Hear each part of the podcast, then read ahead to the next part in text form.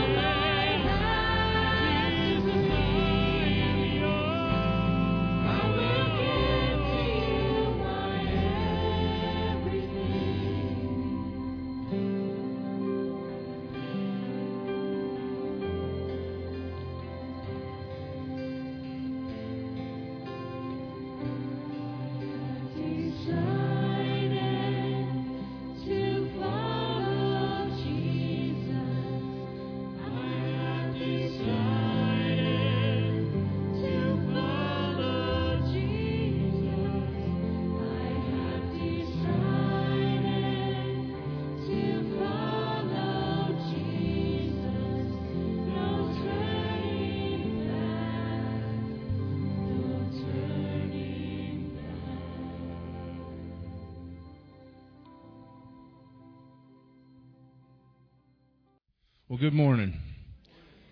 I love that we sing that song, I have decided to follow Jesus, because life is about decisions every day, everywhere we turn.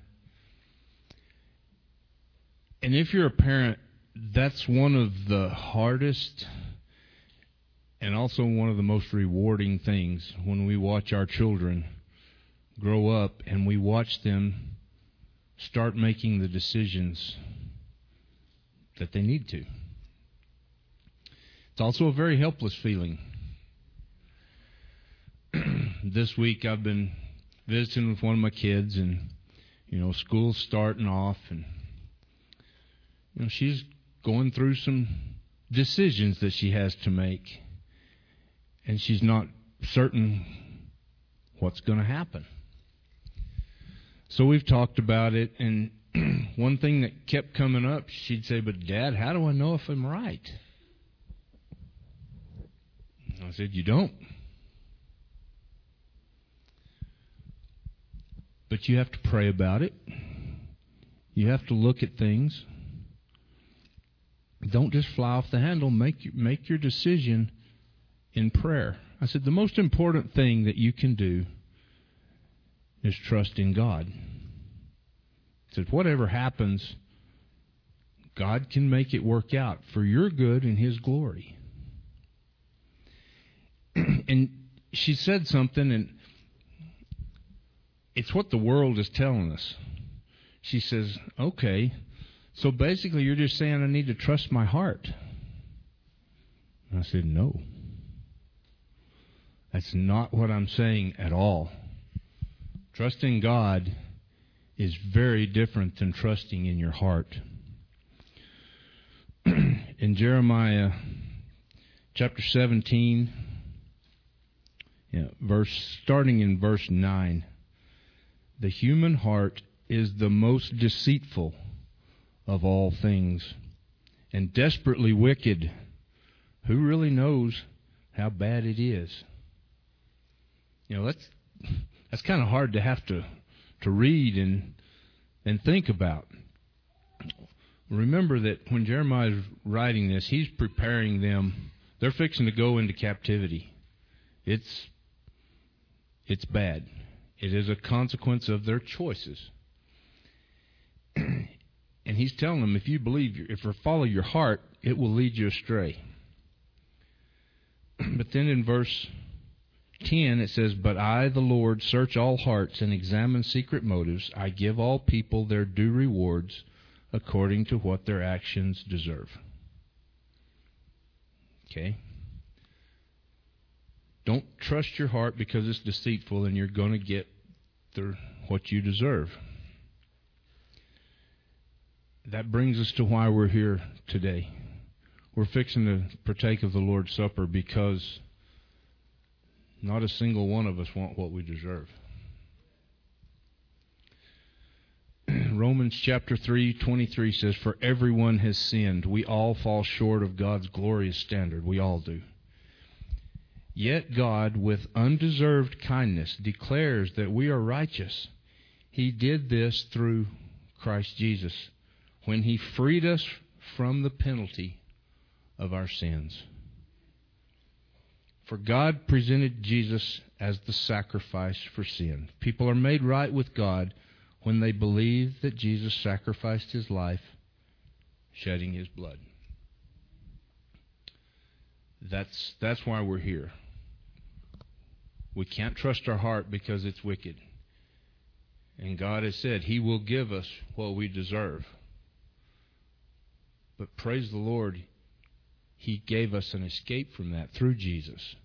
And because of that, now when we believe Jesus is the Son of God and we proclaim that to the world, in fact, He does give us what we deserve then because through the blood of Christ, we deserve a home in heaven. And He has promised that to us. Let's think on these things while we partake this. Shall we pray? Heavenly Father, we thank you for your love and mercy toward us. we know you're, you are just, Lord, and you are faithful. But we also know that you are merciful. And we thank you that you showed that mercy to us by giving us a sacrifice to cleanse us before you. Father, help us to examine our hearts right now and to draw closer to you. Help us to think about this wonderful, amazing gift that you have and to tell others about it. Thank you for what you've done, Lord. We ask this prayer in the name of Jesus. Amen.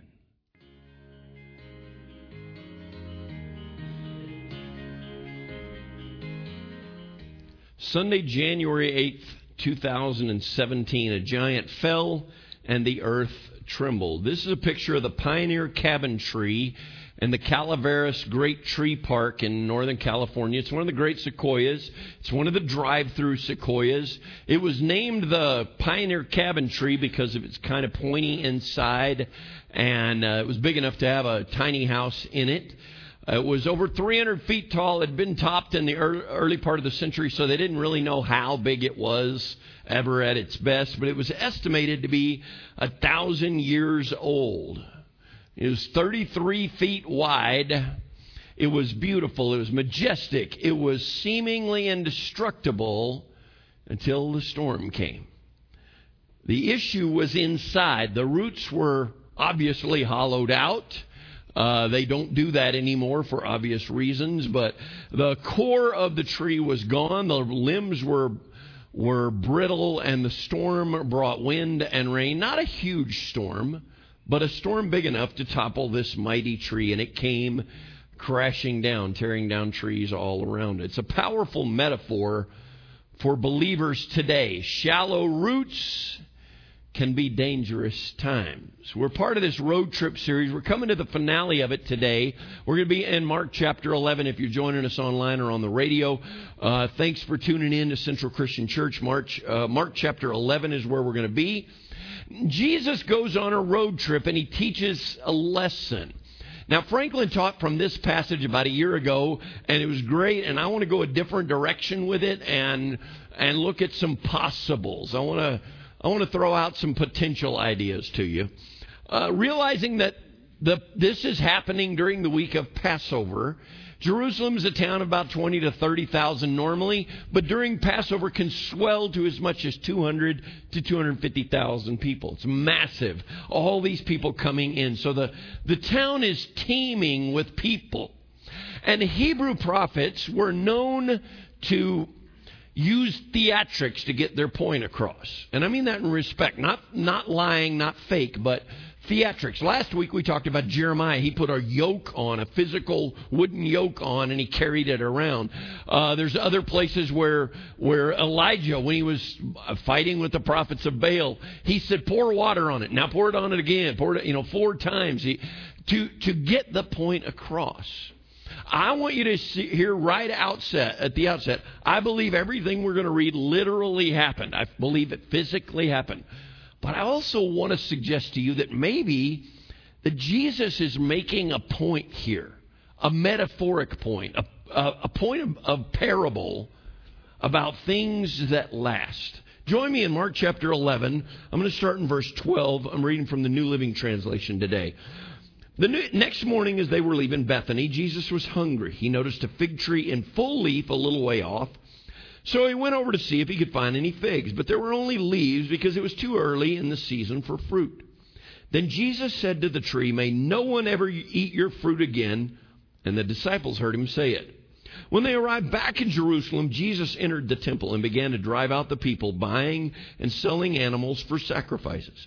He knocked over the tables of the money changers and the chairs of those selling doves, and he stopped everyone from from using the temple as a marketplace. He said to them, "The scriptures declare my temple will be called a house of prayer for all nations, but you've turned it into a den of thieves." When the leading priests and teachers of religious law heard what Jesus had done, they began planning how to kill him, but they were afraid of him because they, the people were so amazed at his teaching. That evening, Jesus and his disciples left the city. The next morning, as they passed by the fig tree he had cursed, the disciples noticed it had withered from the roots up. Peter remembered what Jesus had said to the tree on the previous day and exclaimed, Look, Rabbi, the fig tree you cursed was, has withered and died. Then Jesus said to the disciples, Have faith in God. I tell you the truth, you can say to this mountain, May you be lifted up and thrown into the sea, and it'll happen. But you must really believe it'll happen and have no doubt in your heart. I tell you, you can pray for anything, and if you believe that you've received it, it will be yours. But when you are praying, first forgive anyone you are holding a grudge against, so that your Father in heaven will forgive your sins too. May we be encouraged by reading God's Word together as a family. Now, all, all, throughout Scripture, specifically in the Old Testament, the fig tree represented Israel. The fig tree that's shown here is actually overlooking the, the city of Jerusalem.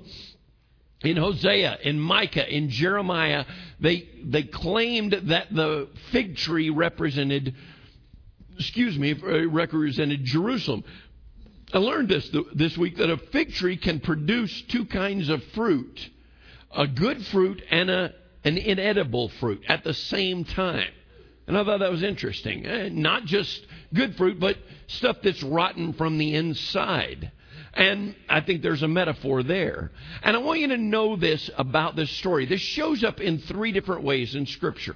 We just read it in Mark here, and it's a two part story. There was a part where he cursed the tree, and then they went and he cleansed the temple, and he came back, and the tree was dead. And and the, so the temple part was in between. In the Matthew account of this story, it's only one part. He curses the tree, it dies in front of them, and then he goes and cleanses the temple. But in the Luke account, it is written more as a parable in Luke 13 about a vineyard and a vine owner and a vine dresser, and it's not producing fruit, and it's more of a parable. And all three of these are important, and the fact that it's uh, that it represents Israel is important. And as I said, I believe these really happened, but I'd like to submit to you: what if neither of these stories, the fig tree or the cleaning temple, is about Jesus being angry? What if it's teaching them a powerful parable? You see, it starts here and says it's the day after the triumphal entry. Well, you know, the palm branches, the coming into the community. It is late spring. Uh, it says they were staying in Bethany. Bethany's just two miles outside of Jerusalem. It's just like a suburb. It's not that big a deal. They went out there and stayed with friends, came back into town so they could be at the temple. Uh, so it's just a normal day. But now Mark notes that it is not in season for the figs. It's not the right time for ripe completely mature fruit. But this tree had leaves already, which suggested it came out early. This early grower, you know, early bloomer, as it were. And it suggests that that this one might have uh, tr- fruit on it. I love the humanity of Jesus because he walks up and actually inspects the tree. Now, his divinity could tell him there was no fruit on that tree. Is that I mean, the guy heals, he sees heart. I don't think it would be hard for him to uh, uh, inspect a tree with his divinity, but he goes up physically and inspects the tree. He expects to find fruit, and he's immediately disappointed. All leaves, no fruit.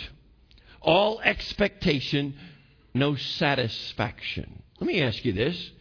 Have you ever felt that in your faith? A time of expectation, but it didn't seem to happen.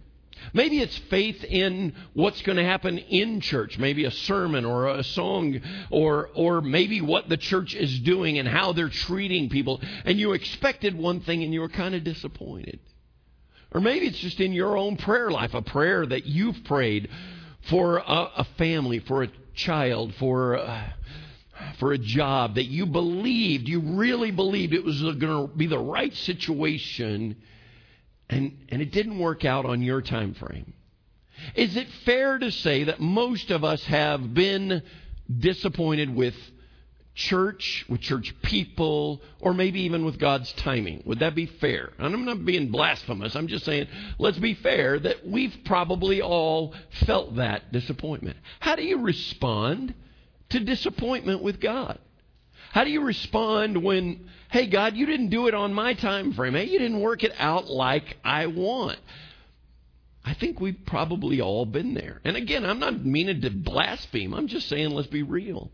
I remember several years ago, it's been quite a while, and I was watching a televangelist on TV from Texas, and he was talking, and he had that tone. You know the televangelist tone. You know, he was one of those put your hands on the TV set and you're checking the mail kind of guys, right? And and I vividly remember him talking and and he was in that salesman pitch, you know, that and he says God has something good for you this week.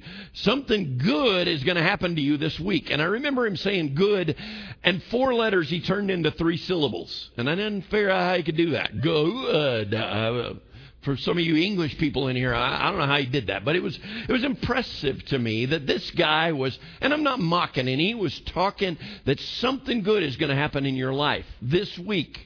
And I remember reading a news story later that week that later in that very same week, his own son killed himself. Now, I'm not saying that to mock, and I'm not saying, well, he got what it is. No, no, no. I'm saying, here's a guy that's saying, something good is going to happen to you this week, but something good didn't happen to him. You hearing me?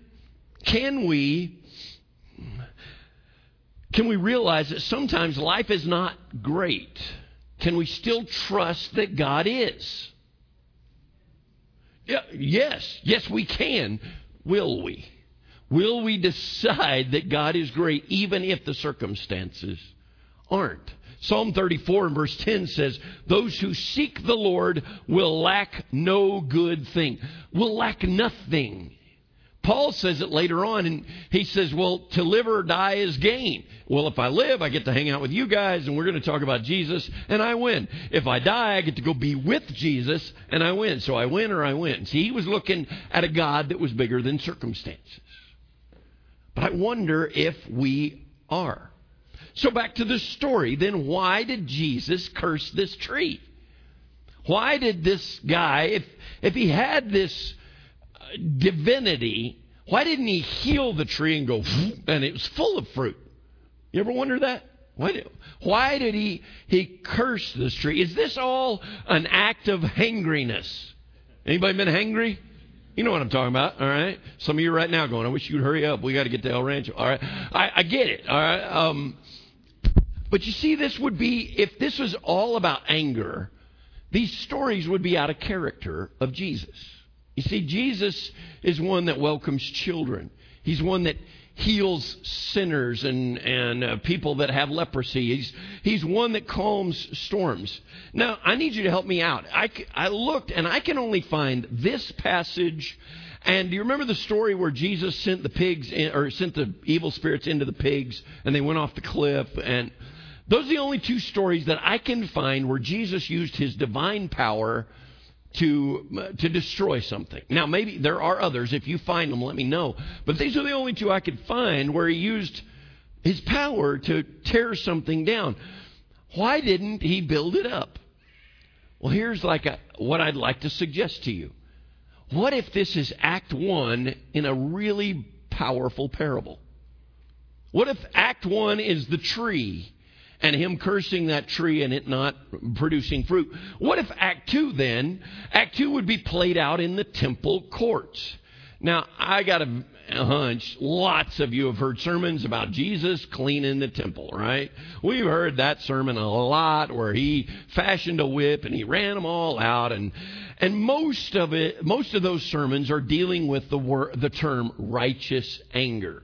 How do we deal with anger in our life? How do we deal with it? And I don't think any of that's wrong, but there's a backstory here too. Jerusalem is packed. All right, it's a huge town now. Every Jew within 15 miles is required to come to Passover. But Jesus was in Capernaum, which is up in the north part. It was over 80 miles away. He still came anyway because this was his habit ever since he was a little kid. You remember when he was 12 and and mom and dad left town and they couldn't find him because he was back at the temple. They were there for the Passover. And it says in Luke 2, every year they did this. And and let's be honest, Jesus was there the day before. He was already at the temple before. So he has seen the money changers there. I wonder how often we have misused this passage. We've used it as a way to say, don't mess with the building and don't do uh, things in the building. How many of you grew up with uh, singing groups coming to town? Uh, you remember the singing groups coming in? I grew up a cappella, so they were always four guys with matching suits. Anybody remember this? You know, and they're, you know, and they're they're all doing that, right? And I, they're up at the front. Maybe you did it with the band, and they were, you know, uh, and they were doing all the Gaither stuff, and they were just jamming away. But after the after the show, right after the concert, there was a love offering, and then they would sell their what's this? They would sell their cassettes. So all the teenagers go, "What's that?" Uh, well, the cassettes were before the CDs. What's a CD? Uh, it's how they used to have music back in the day. All right, um, and they have a table out there, and they sell that. Anybody remember those things? I've actually been in churches where they could not have the table in the foyer. They had to have the table outside the building on the concrete out there, and we're all just sitting there shaking our heads going, You got to be kidding me. No, they got it from this passage right here. We're not going to be changing money in the, the temple. But the funny part is, in history, the money changers were always there. You had people traveling from everywhere to be here for Passover, and they needed they needed sacrifices. People that have traveled a long, long way. It, let me ask you this: Would it be easier for you to bring an animal from 80 miles away that you have raised for three years to keep it blemish free and hope that you can get it all the way to Jerusalem without it breaking a leg or running off or getting dirty? And would it be easier to do that or go there and buy one when you got there? Seems like it, it, it, common sense would say, well, let's just get one when we get there. So they had this going on. It was always out in the Gentile courts. That happened all the time. And another fact is you had to pay a Roman, uh, you had to pay a temple tax, and that had to be in Roman money. You couldn't do it in Jewish money. The Romans didn't want your silly Jewish money. So you'd have to go change it into Roman money. Uh, suppose you went down to Super Save or Farmer's Country Market and you got your groceries and you pulled up to the little cart and they, they said, I'm sorry, we only take euros here now. And you go, Well, I don't have euros. And they said, Well, lucky for you, we have this table over here, and you can give them two American dollars, and they will give you one euro. Does that sound like a fair trade? All right. That's what's happening here. This has been going on all through history. I believe the issue wasn't the money changing, it was the money cheating. These were people that were cheating God's people, and they were usually Israelites. And the religious leaders, the scribes and the Pharisees, were getting paid off the top. Hey, you want to sell your doves here? You want to sell your lambs here? You want to do my. Fine, you can set up your table right here, but you need to pay us a little on the top, too. You hear what I'm saying?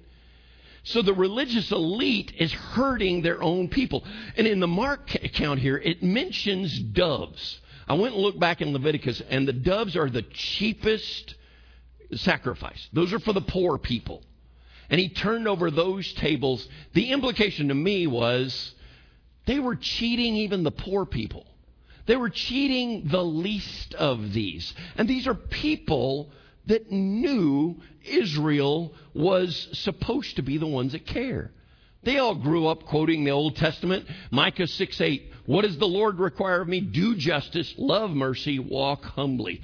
They know that. They know that stuff from their little childhood, but these are Israelites cheating Israelites. What if Jesus is throwing hands here? What if he's turning over tables? What if he's, he's cursing fig trees? Not because he's angry, but because he's disappointed in Israel. Could, be, could that be possible?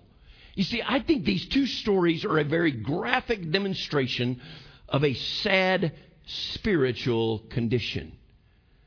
Fruitless and inwardly corrupt. I think he's disappointed in Israel.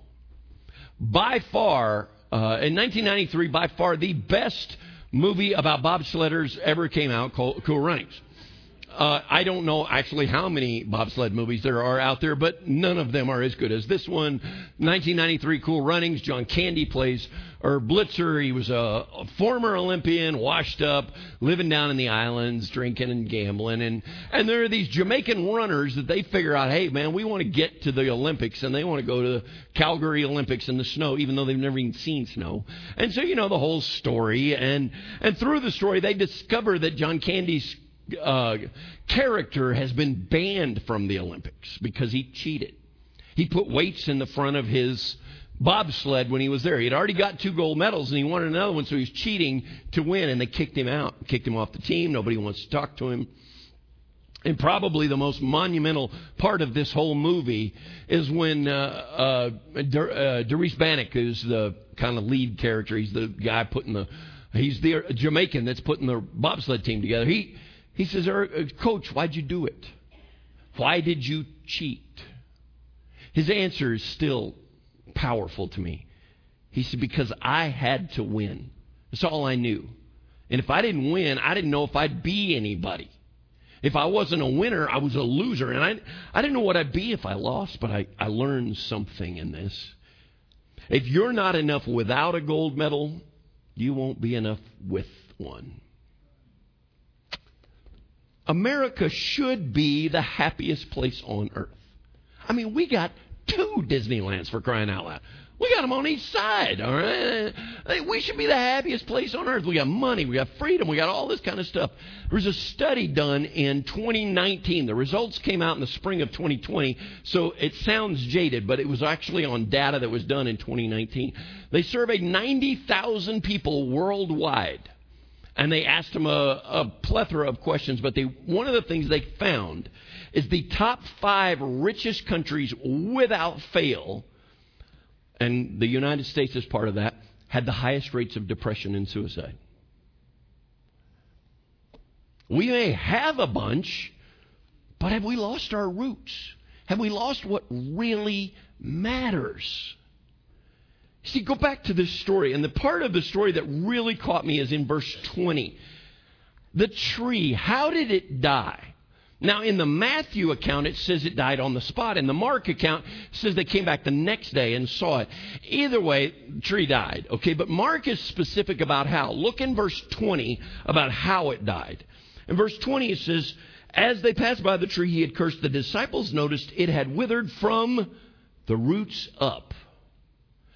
Sequoias have been around for a thousand years, but this massive tree blew down in a storm. Why? because it lost connection to a root system.